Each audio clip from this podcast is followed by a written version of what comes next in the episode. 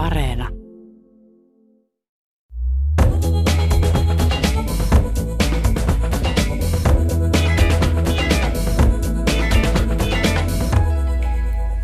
Tervetuloa Kulttuuri Ykkösen pariin. Ateneumin moderni nainen näyttely on nyt palannut maailmalta Suomeen.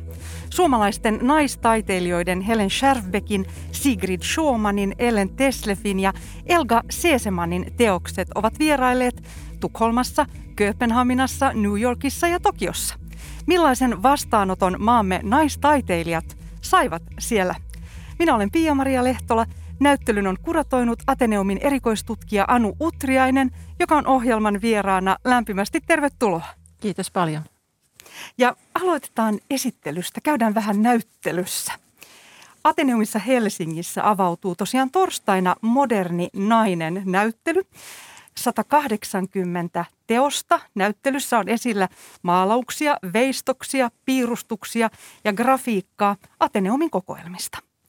Ateneumin erikoistutkija Anu Utriainen, olet kuratoinut tämän näyttelyn suomalaisten naistaiteilijoiden aateliston muun muassa 1860-luvulla syntyneiden Helen Scherfbeckin, Ellen Teslevin, Sigrid Forsellesin ja 1870-luvulla syntyneiden Sigrid Schumannin, Hilda Flodinin ja 1910-luvulla syntyneen Gunvor Grönvikin – ja 20-luvulla syntyneen Elga Seesemanin teoksia.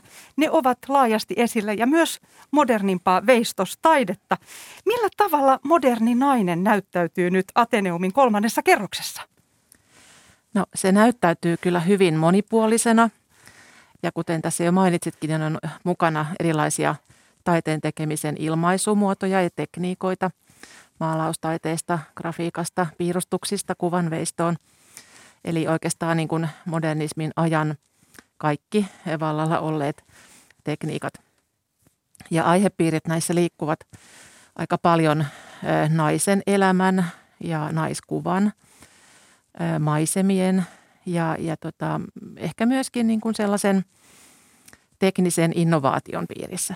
Että nämä on niin kuin ne keskeiset asiat siinä.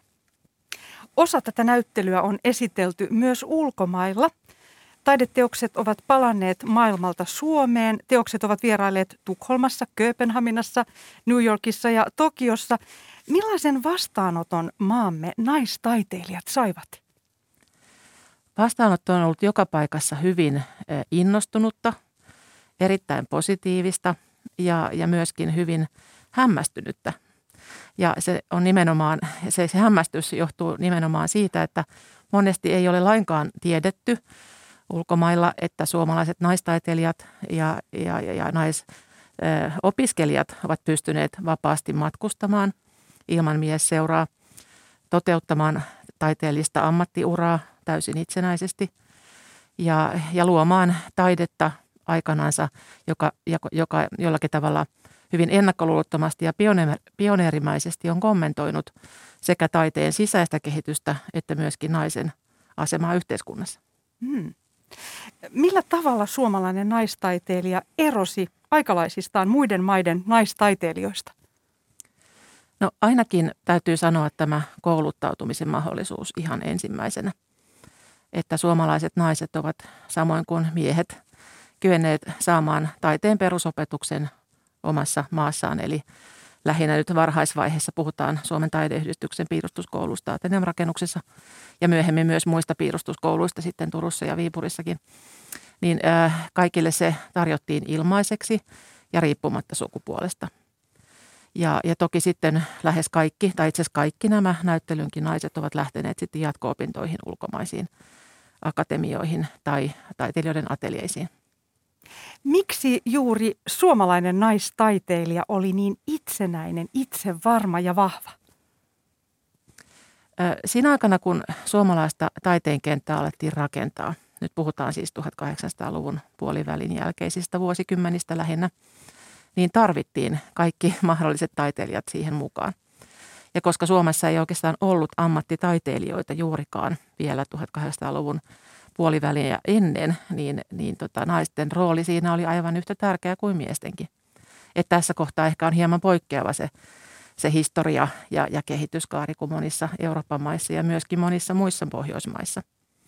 Ja sitten tietysti se, että, että nämä naiset ovat olleet myöskin hyvin määrätietoisia ja, ja täysin niin kuin strategisesti itse rakentaneet sitä uraansa alusta asti, joka johti sitten siihen, että monet eivät menneet esimerkiksi naimisiin ja hankkineet perhettä tai lapsia. Että on liittynyt myös sitten elämänvalintoihin suoraan. Mutta lähinnä se, että annettiin se mahdollisuus ja heitä tarvittiin aidosti. Toki he usein tulivat ylemmistä yhteiskuntaluokista ja olivat yleensä ruotsinkielisiä vielä 1800-luvun puolella lähes tulkoon poikkeuksetta tai venäjänkielisiä, mutta tota, sitten 1900-luvun vaihteen jälkeen niin sitten se rupesi sitten tasottumaan se kielitaustakin ja myöskin se yhteiskunnallisen luokan tausta. Mutta se on sitten vähän toisen tyyppinen se kehitys ja tarina siellä. Se oli mielenkiintoista, kun kerroit, että nämä naiset eivät tarvinneet tavallaan veljeä tai isää mukaan näille opintomatkoille ulkomaille. Miksi? Miksi se oli näin? No se on, se on varmaan vähän vaikea vastata, mutta tota, kyllä kysymys oli myöskin ihan heidän niin kuin, ö, omaehtoisesta itsenäistymisen tarpeestaan. Ja tietysti siitä, että heillä oli nämä matkustustipendit, että he saattoivat niin kuin niiden varoilla myös matkustaa sitten ilman näitä perheen miespuolisia henkilöitä, ilman, ilman esiliinoja niin sanotusti. Mutta toki monille oli kyllä sitten perhetaustassa jonkunlainen niin kuin tuki, että se on ollut ihan välttämätöntä tietysti, että nainen pystyi luomaan uraa ammatissa taiteilijana, että ei se ihan niin kuin ilman sitä ehkä isän tai jonkun muun miespuolisen henkilön tukea tai jotain muuta – taidemanageria tai jotain muuta on aina onnistunut. Mutta kaikkein tärkeintä ovat ne muut taiteilija naistoverit, eivät niinkään ne miehet siellä taustalla. Että nimenomaan se naisten keskinäinen verkostoituminen ja keskinäinen ystävyys ja, ja ehdoton tuki läpi koko elämän ja uran on ollut se kaikkein keskeisin asia. Hmm. Miten kuvailisit 1900-luvun modernismia ja sen erityispiirteitä Suomessa? No jos puhutaan 1900-luvun modernismista, eurooppalaisesta modernismista nyt tietysti lähinnä usein puhutaan, niin aika usein selitetään abstraktiin tai semmoiseen niin kuin ei-esittävään ilmaisuun. No Suomessa tässä on poikkeus sitten tähän yleiseen, yleiseen taidehistoriaan, että Suomessa moderni taide on yleensä ollut enemmän tai vähemmän esittävää. Ja, ja itse asiassa se liittyy paljon myös siihen ä, tiettyyn kansallisen taiteen projektiin, joka – oli 1900-luvun puolella niin kuin varsin mieskeskeistä.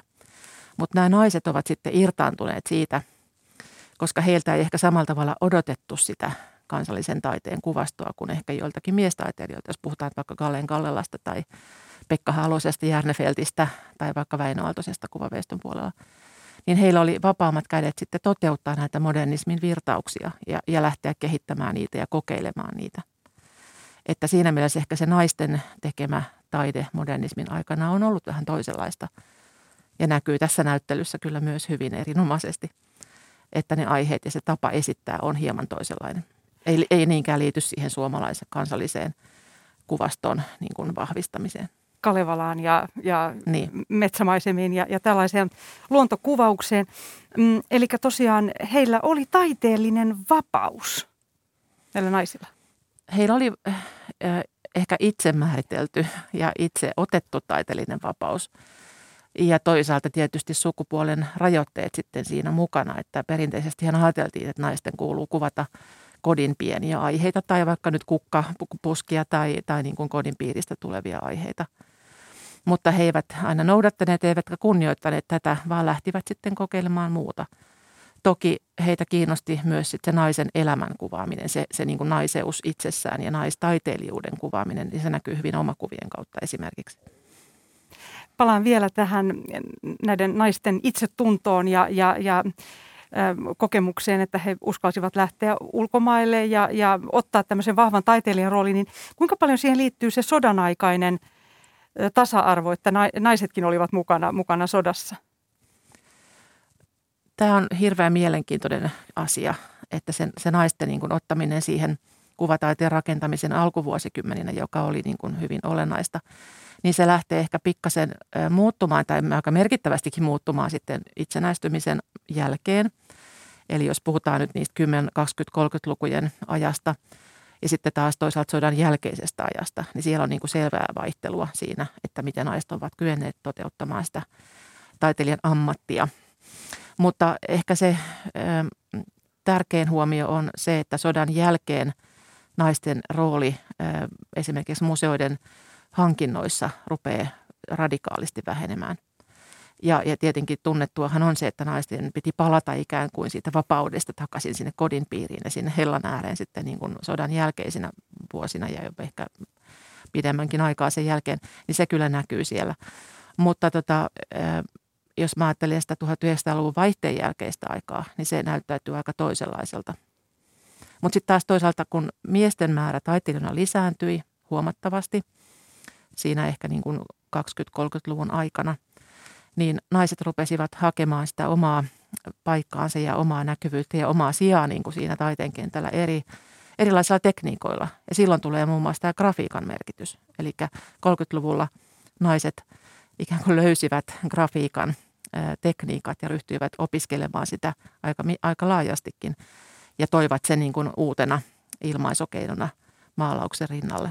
Ja, ja tämän, tämän tyyppisiä niin kuin ilmiöitä alkaa löytyä sieltä sitten. Mutta ehkä juuri se sodan merkitys sitten taas yhteiskunnallisena suurena murroksena ja muutostekijänä, niin tietysti heijastuu niin kuin naisten elämään monin tavoin. Oli materiaalipula ja, ja tota, oli ehkä sitten taas tarvetta niin kuin lähteä rakentamaan niin kuin uudelta pohjalta koko taiteen ja kulttuurin kenttää, jolloin taas se naisten rooli saattoi muuttua. Mutta naiset kuvasivat myöskin näitä vaiheita erittäin niin kuin graafisesti suorastaan, kuten Helmi Kuusi, joka teki upean vavahduttavan sarjan tuhotusta Viipurista ollessa aloittana rintamalla esimerkiksi. Toisin kuin miehet. Et, et se on, se on jännittävää, että mies taiteilijat rintamalla eivät juurikaan ole kuvanneet sitä – näkemäänsä ja kokemaansa sotaa. Tuulikki Pietilä on toinen, joka myös teki näitä rintamanäkymiä kuvia tallensi niitä ollessaan Lottasväärin tehtävissä Karjalassa. Sitten on tämä uusi nainen teema, joka tulee kirjallisuuden ja visuaalisen kulttuurin ilmiöksi 1900-luvun alussa. Mistä tämä teema syntyi? No, tämä uusi nainen on mainittu jo hyvin varhain itse asiassa kirjallisuudessa ja, ja esimerkiksi Ruotsissa Ellen Key, Ki, niminen tota, henkilö, tämmöinen naisasianainen, niin levitti tätä, tätä ideaa ja, ja tämä sitten omaksuttiin myös kirjallisuuteen ja, ja taiteeseen ja, ja kulttuuriin tämmöisenä uutena ilmiönä. Ja se tarkoittaa sitä, että nainen saattoi niin kuin itse määritellä oman elämänsä rajat ja, ja toimia yhteiskunnassa niin kuin vapaammin, ei vain puolison tai tyttären tai jonkun miehen kautta, vaan ihan itsenäisesti. Ja, ja tota, esimerkiksi Edith Södergran niin on hyvä esimerkki runouden puolelta. Viersmodern runo vuodelta 1916 esimerkiksi on jo on niin kuin hyvinkin sitä, sitä niin kuin ilmiötä kuvaava.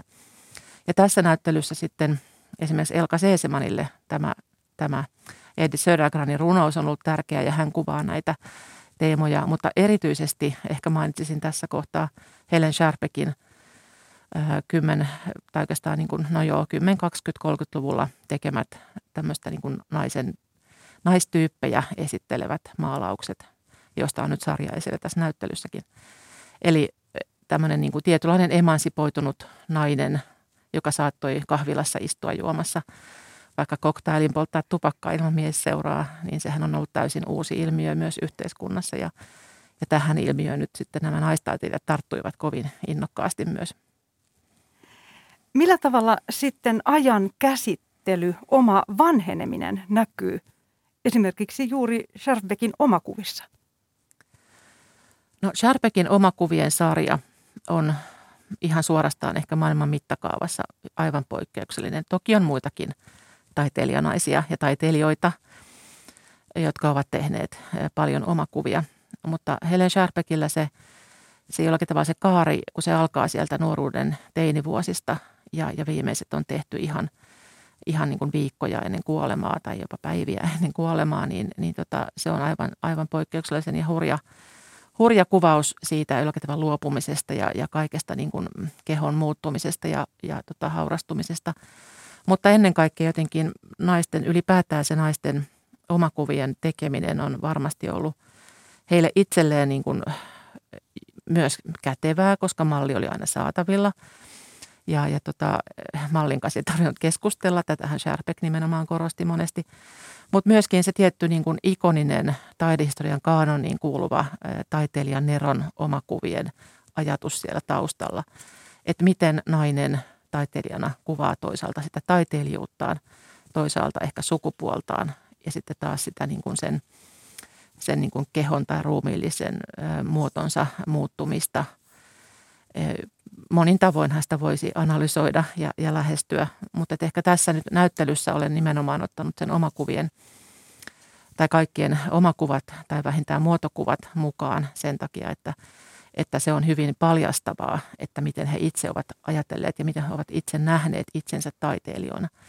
Ja nyt täytyy tietysti korostaa sitä, mitä he usein itse ovat korostaneet, etenkin nyt vaikka Sharpik, joka kirjoitti siitä monesti, tai Teslev, että he eivät ole sukupuolensa edustajia, kun puhutaan heidän taiteilijuudestaan, että he ovat taiteilijoita.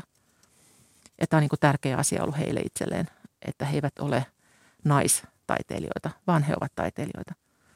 Mutta jos katsotaan ulkopuolelta, ulkopuolelta niin tutkijan tai katsojan näkökulmasta – niin tietysti se omakuvan katsominen liittyy nyt tässä näyttelyssä etenkin siihen sukupuolen tutkimiseen, koska sukupuolella on todellakin ollut väliä. Ja tämän näyttelyn yhteydessä olet käyttänyt sanaa rinnakkaiskertomukset. Eli mit, mit, mitkä ovat näiden rinnakkaiskertomukset, josta taidehistoria on vajennut? No tästä löytyy tota, ää, paljonkin niitä koko näyttely on oikeastaan sitä. Ja koko näyttelyn perusidea on, on nimenomaan osoittaa se naisten tekemän taiteen niin kuin, pioneerimäisyys ja, ja, ja rohkeus ja ennakkoluulottomuus. Ja, ja koska modernismin projektiin, koko modernismin kaanoniinhan liittyy se ajatus siitä miespuolisesta mm, miesnerosta tai taiteilijanerosta, niin tässä on tarkoitus nyt osoittaa, että miten – miten niin kuin naisten tekemä taide samaan aikaan on ollut aivan yhtä niin kuin edistyksellistä ja, ja, tota, ja niin kuin rohkeaa kuin kenen tahansa muunkin ja jopa rohkeampaa ja edistyksellisempää. Ja jos mä nyt vaikka ajattelen Teslefin, Ellen Teslefin taiteilijuutta ja hänen niin kuin vuosiaan Firenzessä, jossa hän siirtyy väriaskeettisesta symbolismista kohti värimaalausta – hyvinkin niin kuin kirkkaisiin väreihin ja ottaa haltuun puupiirrostekniikat ja värilliset puupiirrokset. Ja se maalaus, maalaustapakin muuttuu palettiveitsellä maalatuksi ynnä muuta. Eli että hän niin kuin tarttuu niin kuin hyvin rohkeasti tällaisiin uusiin.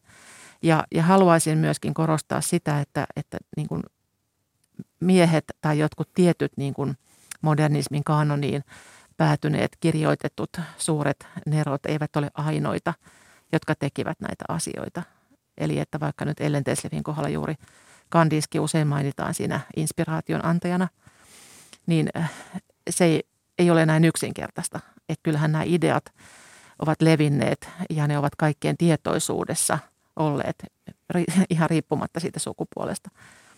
Joku Hilma af Klint esimerkiksi niin kuin omalla äh, sarallaan ei ole ollut ainoa sen tyyppisen taiteen tekijä ja, ja näin. Eli että nämä niin kuin suuret, niin kuin jollakin tavalla kaanoniin liittyvät suuret kertomukset, niin ne tarvitsevat vähän rinnakkais näkökulmia ja, ja tota, vähän sivuvaloa. Ja, ja nyt sitten hän näistä pikkuhiljaa, kun näitä kaivaa, tutkii ja tuo esille ja näyttää, niin huomataan, että, että nämä ei ole ollutkaan niin, niin, niin kuin yksiviivaisia nämä kehityskulut. Miten sitten aikalaisten kritiikki kohteli juuri näitä naistaiteilijoita? Kritiikit ovat kyllä olleet pääosin positiivisia. Riippuen toki vähän siitä, mitä odotusarvoja johonkin näyttelyyn tai jollekin taiteilijalle on asetettu. Mutta esimerkiksi ottaisin nyt tässä vaikka Elka Seesemanin, joka debytoi Helsingissä Pekspakkan taidesalongissa erittäin menestyksekkäästi vuonna 1945 sen jälkeen sitten avioiduttuaan Seppo Näätäsen kanssa, niin muutti pois Helsingistä ja, ja, ja vetäytyi jollakin tavalla kokonaan niin kuin vähän näkymättömiinkin helsinkiläisestä näkökulmasta Ruovedelle. Asusteli siellä 15 vuotta suunnilleen.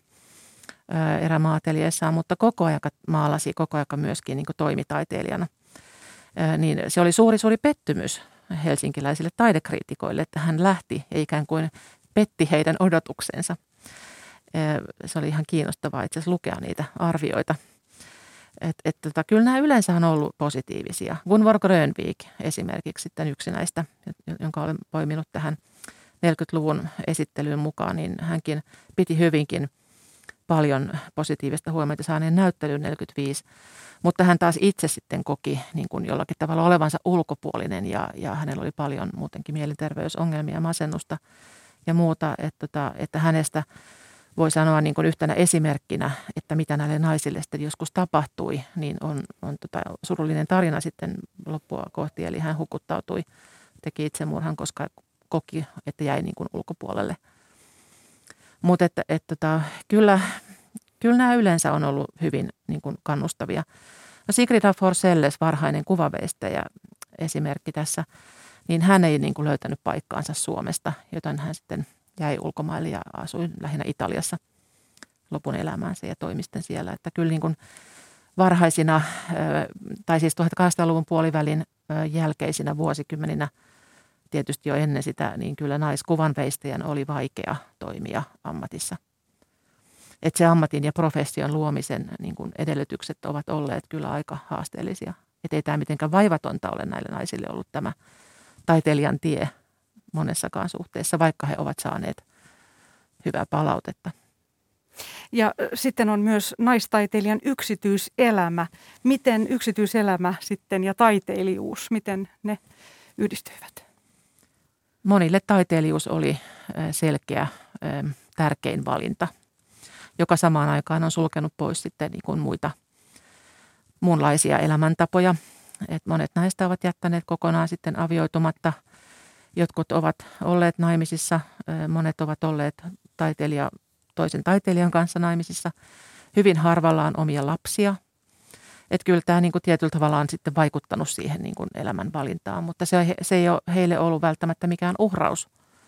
Että täytyy tietysti muistaa, että se on ollut heidän ihan oma valintaansa yleensä. Toki kaikilla varmasti on, on ollut pettymyksiä ihmissuhteissa – Jotkut heistä sitten ovat joutuneet elättämään niin kuin lapsensa yksinhuoltajana, kuten esimerkiksi nyt Sigrid Schoman ja Essi Renval esimerkkinä nyt näistä näyttelyn taiteilijoista.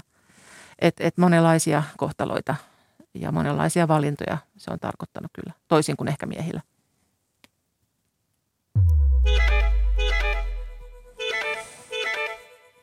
Kuuntelet Kulttuuri Ykköstä, jossa aiheena on moderni nainen näyttely Ateneumissa, joka avautuu torstaina. Mikä teki suomalaisista naistaiteilijoista niin erityislaatuisia 1900-luvun alun Suomessa ja maailmalla? Vieraana on erikoistutkija Anu Utriainen. Ja käydään nyt läpi muutamia taiteilijoita tässä lyhyesti ja sitten siirrymme loppua kohden vielä nykyajan trendeihin ja miksi moderni nainen juuri nyt on niin tärkeä tämä näyttely esimerkiksi nuoria naistaiteilijoita tai naisia ajatellen. Tosiaan kansallistaiteilija Helen Scherfbeck on vahvasti esillä Ateneumissa ja ei lakkaa kiinnostamasta meitä. Hän oli myös kiinnostunut muodista. Miten se näkyy hänen taiteessaan? Hän oli todella kiinnostunut muodista ja, ja tota, etenkin keskiluokkaisille naisille suunnatuista ä, muotilehdistä ja aikakauslehdistä – ja hän myöskin sitten suunnitteli ja ompelutti vaatteita näiden kaavojen mukaan, mitä esimerkiksi ranskalaisissa näissä muotilehdissä on, on tota ollut. Joten hän, hän, hän niin kuin oli ylipäätään visuaalisesta kulttuurista laajasti kiinnostunut. No se näkyy nyt esimerkiksi juuri tässä nytkin näyttelyssä esillä olevassa sarjassa, jossa hän on maalannut näitä naistyyppejä. Ja, ja, ja niissä näkyy kyllä hyvin, hyvinkin selvästi se tietynlainen niin kuin aikaansa trendi – miten hän on tarkkaillut ja tutkinut esimerkiksi Vogue-lehden kansikuvia. Ja niistä voi suorastaan löytää samantyyppisiä asentoja, mallien pitkiä kauloja ja pullohartioita ja, ja näin. Et, et tota, ja jopa ihan siis tämmöisiä niin kuin kankaiden kuoseja ja muuta. Että et tota, sehän oli hyvinkin, hyvinkin elegantti daami, tämä Helen Sharpeck. Tästä tulee mieleen, näyttelyssä on esillä itselleni ensimmäisen kerran tosiaan aika harvinainen teos. Näin tämän Eud Kymenin tyttö-nimisen teoksen numero kaksi vuodelta 1927. Ja siinä kohtaamme nuoren naisen, jonka vaatteessa on vaalean sinisiä graafisia muotoja. Mitä tämä teos herättää sinussa? No jos sopii sanoa, niin äh, se on yksi oma, omista äh, Sharpek-suosikeista, niin kyllä tässä niin kuin tältä ajalta. Ja, tota, ja siinä musta hirveän hienosti niin kuin yhdistyy just tämä tämmöinen sen uuden naisen äh, tyyppinen naiskuva ja hyvin selvästi myöskin se ajan tietynlainen muoti-idea siitä, että minkä, minkälainen naisen pitää olla – ja koska hän oli kiinnostunut näistä kuoseista ja kankaista, hän oli kiinnostunut myös japanilaisesta puupiirrostaiteesta, gobeliineista, erilaisista kankaista, niin kaikki tämä niin kuin yhdistyy siinä teoksessa. Ja olen sitten ihan rinnastanut sen vähän leikittelevästi, mutta jollakin tavalla esteettisesti hyvin, hyvinkin niin kuin hauskasti osuu yhteen Eila Hiltusen Joutsenet marmoriteoksen kanssa. Eli kaksi niin kuin ihan eri aikakautta, eri modernismin hetkeä mutta jollakin tavalla nämä niin kuin pelaa hyvin yhteen. Et, et kyllä Helen Sharpekin niin kuin, jotenkin näkemys, osaaminen ja se taito yhdistellä asioita on ollut hyvin taiturimainen. Hän oli myös hyvin rohkea. Hänen oma kuvansa ovat riipaisevia paljaudessaan. Oliko tämä harvinaista, tämän oman sisimpänsä avaaminen näin paljaaksi? Kyllä se varmasti on ollut aika harvinaista. Ja, ja nimenomaan se hänen kykynsä tai tapansa tai ehkä hänen tavoittelemansa niin kuin tietynlainen epäsentimentaalisuus siinä tavassa, miten hän katsoo niin kuin omaa haurastuvaa kehoa. Toki täytyy muistaa nyt se, että, että hän ei koskaan kuvannut itseään koko vartalokuvassa. Että tämä on niin kuin tietynlainen tietty formaatti, joka toistuu Helen Sharpekin noin 40 omakuvassa kautta aikojen. Ja, ja itse asiassa näistä 40 noin puolet on tehty sen jälkeen, kun hän on täyttänyt 70. Eli se niin hyvin suuri osa niistä liittyy nimenomaan siihen vanhuuteen ja siihen tiettyyn niin luopumiseen. Ja, ja jollakin tavalla semmoiseen niin kuin aika hurjalla tavalla täysin niin kuin epäemotionaaliseen niin kuin itsensä tarkkailuun. Ja, ja tässä mä oon rinnastanut tämän, tämän tavan niin kuin esittää itseään omakuvassa niin myöskin asetelmiin että miten hän kuvasi toisaalta vuoden 1915 omakuvassa, jolloin hän palasi ikään kuin takaisin, niin kuin teki suuren paluun suomalaisen taiteen korkeammalle estradille, kun Suomen taideyhdistyksen hallitus tilasi häneltä omakuvan. Hän oli ollut siellä Hyvinkäällä ja ehkä omasta mielestään vähän niin kuin jäänyt jo syrjään, niin hänelle tilattiin tämä. Se oli ensimmäinen taiteilija naiselta koskaan tilattu omakuva ja päätyikin sitten taideyhdistyksen hallituksen kokoushuoneen seinälle niin miten siinä hän kuvaa niin kuin itseään tämmöisenä hyvin itse, itsetuntoisena ja, ja oman arvon tuntoisena taiteilijana, ammattistoimivana ihmisenä. Niin sen mä oon rinnastanut sitten samalta vuodelta punaiset omenat tämmöiseen niin kuin asetelmaan. Ja sitten taas toisaalta vuoden 1942 omakuvan, punatäpläisen omakuvan, missä hän on jo selkeästi niin kuin vanhus. Niin, niin näihin hapertuviin, haurastuviin päärynnöihin ja omenoihin tarjottimella, että – että miten hän tarkkaili niin kuin itseään ja, ja näitä asetelmia hyvinkin samalla tavalla. Ja se on aika harvinaista. Mutta tässä mä ehkä pikkasen niin kuin viittaisin nyt toiseen maailman niin kuin taiteesta tunnettuun hahmoon Frida Kahloon, jolla oli 55 omakuvaa. Hänellä oli samantyyppisiä terveysongelmia kuin Helen Scherbeckillä, mutta Frida Kahlo, toisin kuin Scherbeck, niin aina kuvasi niin kuin sitä kehoa – jollakin tavalla sitä kipua niin kuin hyvin suorasukaisesti. Ja tämä omakuvien sarja itse asiassa alkoi vuonna 1932, kun hän sai keskenmenon.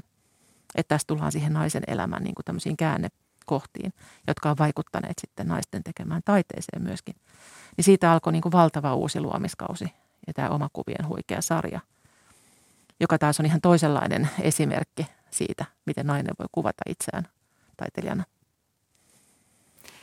Nyt siirrymme Ellen Tesleffiin. Hanna-Retta Schreck on kuvailut Ateneumissa yli sata vuotta ollutta Teslefin omakuvaa näin kirjassaan. Vaikka omakuvan nuoren naisen katse on pehmeä, siinä on samaan aikaan myös jotakin kapinallista, suoraa ja paljastavaa. Siinä ei ole jälkeäkään tuona aikana naisilta vaaditusta häveliäisyydestä, kainoudesta tai vaatimattomuudesta. Tuossa katseessa Ellen Teslef kääntää ympäri taiteen perinteisen asetelman, jossa miehelle on suotu katsojan aktiivinen rooli ja naiselle katsottavan passiivinen rooli. Mikä Ellen Teslefin taiteessa on tätä modernia? No aivan kaikki. Aivan kaikki. Joo. Joo. Ja Hanna-Reetta Schreck on kyllä hyvin tässä niin kuin kirjoittanutkin siitä. Jo nimenomaan se, miten Ellen Teslev, jos ajatellaan tämmöistä niin kuin modernismia tietynlaisena ää, projektina, joka tietysti muuttuu ajassa ja kommentoi, reflektoi ää, ympärillä tapahtuvaa yhteiskuntaa ja muutosta ja kaikkea – niin, ja myöskin jos ajattelee taiteilijan niin kuin tekemisiä sitten toisaalta niin kuin modernismin aikana. Nythän puhutaan siis ennen kaikkea tässä 1900-luvun modernismista. Se voisi määritellä monin muukin tavoin, mutta nyt puhutaan nimenomaan siitä, että miten hän on aina niin kuin kyennyt tarttumaan uusiin ideoihin, ajassa liikkuviin virtauksiin. Oli symbolismin vaihe, joka oli tämmöinen eurooppalainen lä- kaiken kulttuurin läpäisevä ilmiö.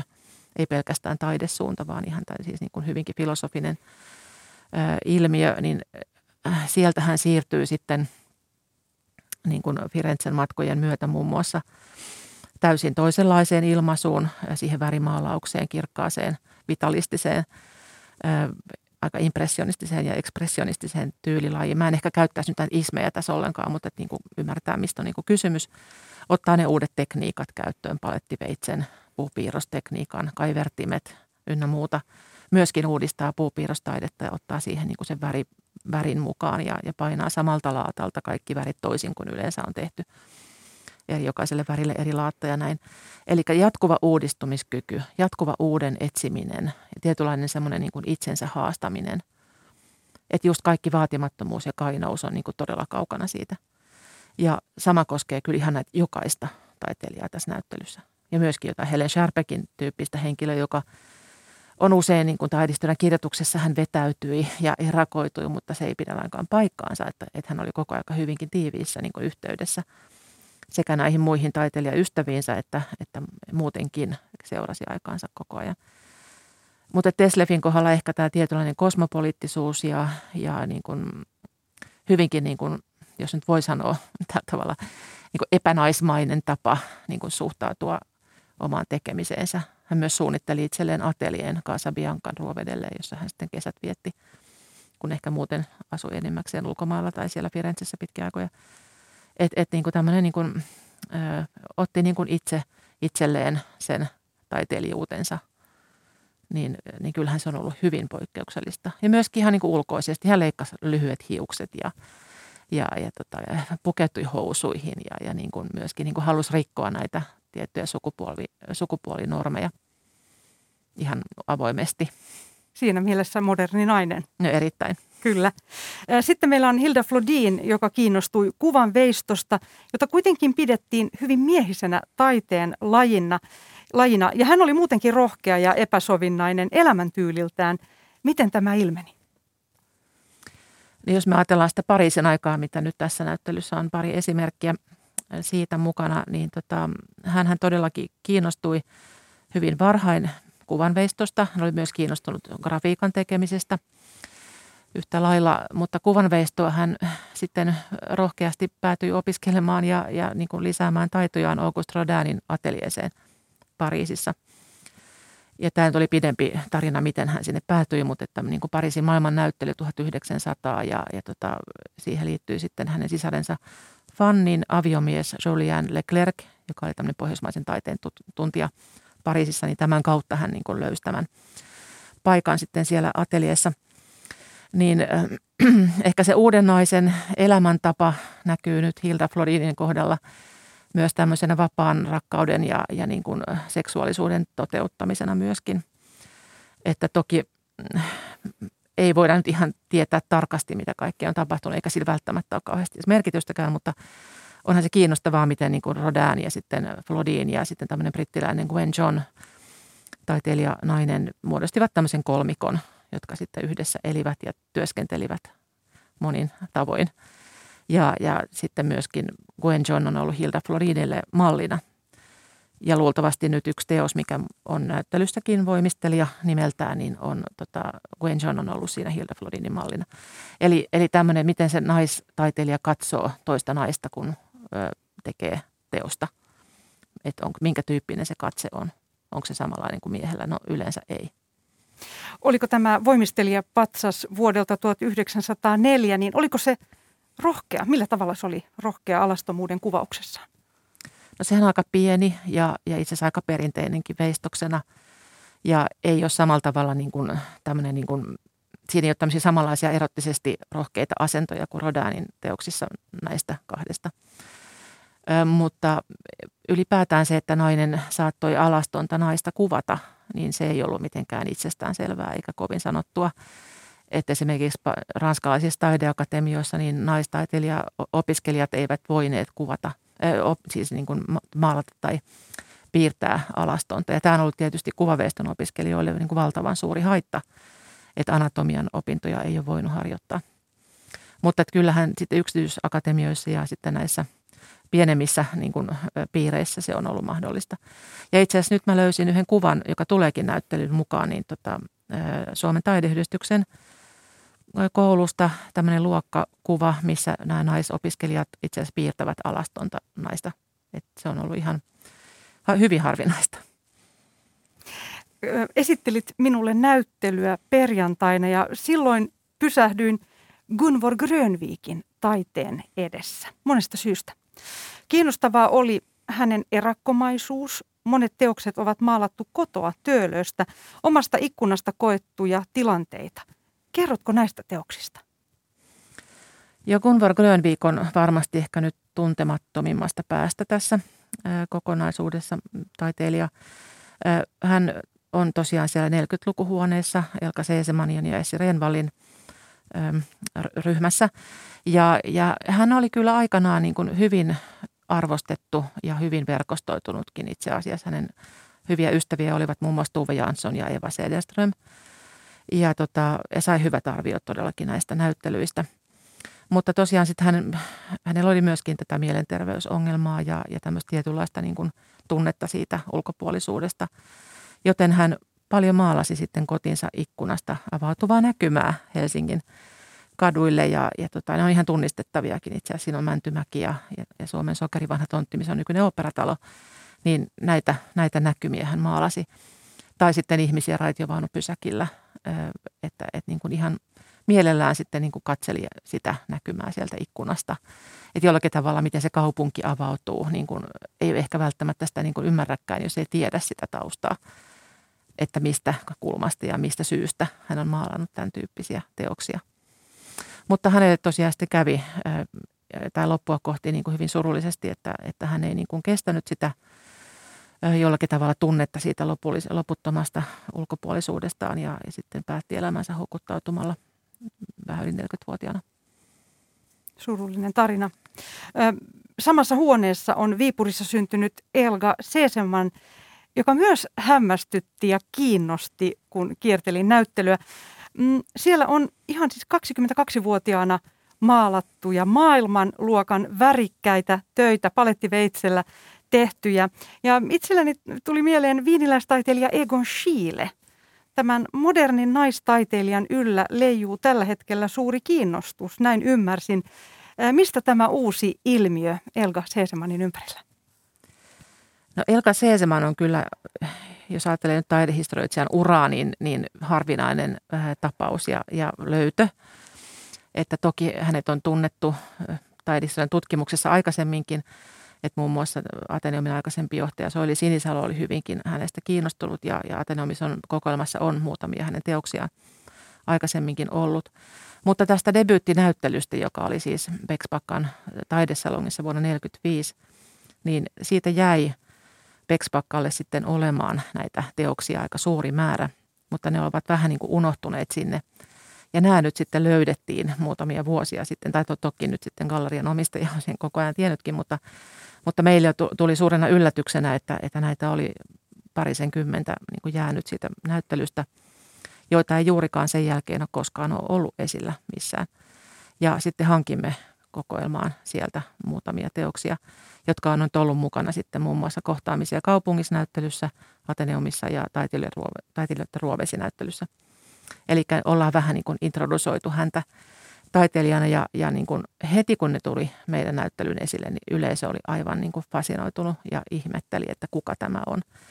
Ja hän todellakin on poikkeuksellinen taiteilija ollut. Että hän on ollut 22-vuotias, jättänyt kaikki koulut kesken, taidekoulut, muutkin koulut kesken, viipurilaista, viipurilaista sukua ja muuttivat siis äidin ja siskon kanssa Helsinkiin ja jäivät siihen niin kuin kaivopuiston seutuville asuvaan, asumaan ja, ja sieltä hän sitten – maalasi näitä Helsingin näkymiä. Ja, ja aiheena on nimenomaan tämä sodan jälkeisen sukupolven melankolia, semmoinen ulkopuolisuuden tunne ja, ja, ja tietty sodan trauma, jota hän paljon tutkii näissä erittäin niin kuin väririkkaita palettiveitsellä tehtyjä uskomattoman niin kuin vahvoja ekspressiivisia maalauksia nämä 40-luvun teokset. Toki hänellä on monta muutakin vaihetta ja kautta sitten ollut. Ja hän oli tosi tuottelias taiteilija – että hän oli myös surrealisti ja, ja tota, teki puoliabstrakteja maisema, geometrisia maisematutkielmia ynnä muuta siellä Ruovedellä ollessaan. Mutta nämä nyt nämä ehkä tämä niinku tärkein sarja tässä näyttelyssä on nimenomaan ne 40-luvun sodan jälkeiset teokset. Sitten meillä on Sibelius-monumentin luoja kuvanveistäjä Eila Hiltusen hullunkurisia kasvoja sarja, sarjaan kuuluva pää siellä mukana. Mitä tämä kertoo hänen suhtautumisestaan omaan ikääntymiseen? Jaa, tota, tämä oli vähän ehkä yllättävä kysymys. No mähän olen kyllä rinnastanut sen siinä salissa Helen Sharpekin omakuviin ja myöskin Sigrid Schomanin vanhuuden omakuvaan. Tota, no Eila Hiltunen hän on ollut tämmöinen suuri niin kuin, kuvanveiston – niin kuin naisena tämmöinen kuvanveiston niin kuin lemmikki jollakin tavalla. Ja tietenkin kertoo paljon se, että hän on tehnyt tämän Sibelius-monumentin. Kuitenkin naisena hyvin maskuliinisessa ympäristössä toimineena taiteilijana samaan aikaan niin kuin tietoisesti rakensi sitä taiteilijakuvaansa. Ja oli hyvin elegantti, hyvin niin kuin naisellinen, hyvin kaunis ja, ja niin kuin perinteisesti kaunis nainen – No näissä sitten näistä 80-luvun puolivälin tienoilla suunnilleen hän rupesi tekemään näitä tämmöisiä hyvin niin kuin ylidekoratiivisia, koristeltuja ja aika niin kuin vähän semmoiseen objektiin, eli se tarkoittaa niin kuin inhottavaa ja semmoista torjuttua, niin, niin sen tyyppistä niin kuin kuvastoa, että hän niin kuin vähän leikitteli ehkä sillä modernistisella virtaviivaisuudella ja jonkunlaisella puhtaan muodon niin kuin rikkomisella, että tullaan niin kuin sinne postmoderniin aikaan jo sitten – niissä. Eli tota, vähän ehkä revitteli ja, ja niin kuin hulluttelikin sillä asialla. Että jos ajattelee hänen muuta tuotantoa, niin ne on ihan poikkeuksellisia. Nämä tämmöiset niin fantasiapäätyyppiset päät, mitä hän muotoili. Ne on täynnä koruja, ne on täynnä erilaisia niin kuin kiiltäviä lasinpalasia ja erilaisia materiaaleja. Että hän niin kuin ihan täysin niin kuin päästi irti jotenkin tästä modernista muodosta – mutta mun on vaikea sanoa, että miten hän ehkä sitten niin kuin sitä suhteutti niin kuin itseensä. Että voihan se olla, että siihen liittyy tällainen niin kuin oman kehon jollakin tavalla muodon muutokseen liittyvä niin kuin, tai sen tutkiminen myöskin. Näyttelyssä on myös esillä valokuvia ja videoita taiteilijoista, muun muassa Laila Pullisesta. Ja, ja näyttelyssä kun kiertelimme, niin nostit esille myös tämän hänen taiteilijahabituksensa. Hän oli vähän kuin filmitähti. No ilman muuta kyllä joo. Ja, ja, ja, ja kuten Eila Hiltonen, niin samalla tavalla hallitsi hirveän hienosti sitä omaa taiteilijakuvansa ja rakensi niin kuin sitä brändiä tosi tietoisesti. Ja, ja jota mä kyllä ihailen niin kuin esimerkiksi sitä sarjaa, minkä hän on tehnyt Outokumpu Oyn kanssa Montrealin maailmannäyttelyyn vuonna 1968. Hän teki tämmöisiä räjäytystöitä – jotka toteutettiin jossakin hiekkakuopalla ja nehän on niin kuin valtavan suuria kooltaan niin kuin monet niistä. Mutta meillä on tämmöinen pie, pikkasen pienempi esimerkki, sellainen kuumakuoppa teos siellä, jonka rinnastin sitten taas Lea Ignatiuksen kanssa, joka on tämä, tota, tämän näyttelyn niin kuin ikään kuin viimeinen taiteilija sieltä vähän tuoreemmasta päästä. Ja miten sitten taas toisaalta niin kuin Lea Ignatius samalla tavalla kuin Laila Pullinen molemmat ovat uudistaneet ja Lea Ignatius tässä tapauksessa grafiikan tekniikoita – tämmöisellä uudenlaisella menetelmällä, missä hän painoi niin kuin samalta laatalta eri värejä, niin molemmat ovat todellakin niin kuin uudistaneet sitä tapaa, miten ö, toteutetaan tai miten tehdään sitä omaa taidetta siinä taiteenlajissa. Ja Laila Pullinen aloitti se jo paljon paljon aikaisemmin, niin kuin semmoinen informalismin aika 60-luvun alussa, niin ne oli hyvä esimerkki jo siitä. Ateneum on ollut edelläkävijä nyt tässä moderni, moderni nainen näyttelyn tiimoilta. Nyt muualla maailmassa nousee koko ajan samantyyppisiä näyttelyjä. Muun muassa on marraskuussa avattu Making Modernism-näyttely, saksalaisia modernistisia naistaiteilijoita esittelevä suuri näyttely Lontoon Royal Academy of Artsin galleriassa. Mitä ajattelet tästä ja saksalaisten naisten modernismista? Mä oon todella iloisesti yllättynyt ja se on aivan älyttömän hienoa, että heidät nyt nostetaan tähän hyvinkin vahvaan niin kuin maskuliiniseen perinteeseen.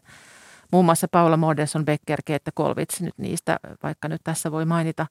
Paula Moderson Becker on muuten yksi niistä, jotka ovat kuvanneet itseään alastomana taiteilijana, siis omakuvassa, myöskin raskaana ollessaan.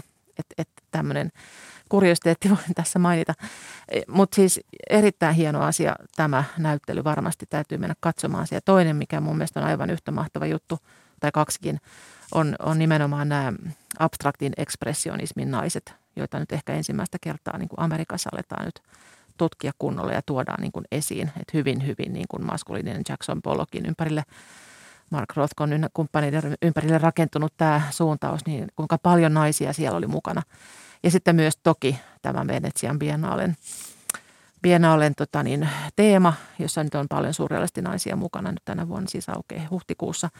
Ja siellä muuten on myöskin ensimmäistä kertaa italialainen naiskuraattori, pääkuraattori, joka on koonnut tämän, tämän näyttelyn Cecilia Alemaani. Niin tota, että et tämä naisten rooli nyt niin kuin selvästi on niin kuin äärimmäisen kiinnostava ihan kansainvälisessä taidepiireissä, mutta myöskin ihan niin kuin muutenkin, että naisten niin kuin, ää, rooli ja asema ja, ja naisten niin kuin elämään liittyvät erityispiirteet hän on nyt noussut niin kuin laajan keskusteluun. On ollut Me ja muut, jotka on muuttanut tätä koko niin kuin tutkimuksellistakin asetelmaa. Ja vielä ihan sitten sekin, että, että korostaisin nyt kuitenkin tässä vielä sitä, että moderni nainen, hän mun näyttelynkin nimi on – ja joku on tässä kysynytkin, että miksi puhun naisista niin yksinkertaistetusti, että miten voin tietää, että he ovat kokeneet olevansa niin kuin sukupuoleltaan naisia.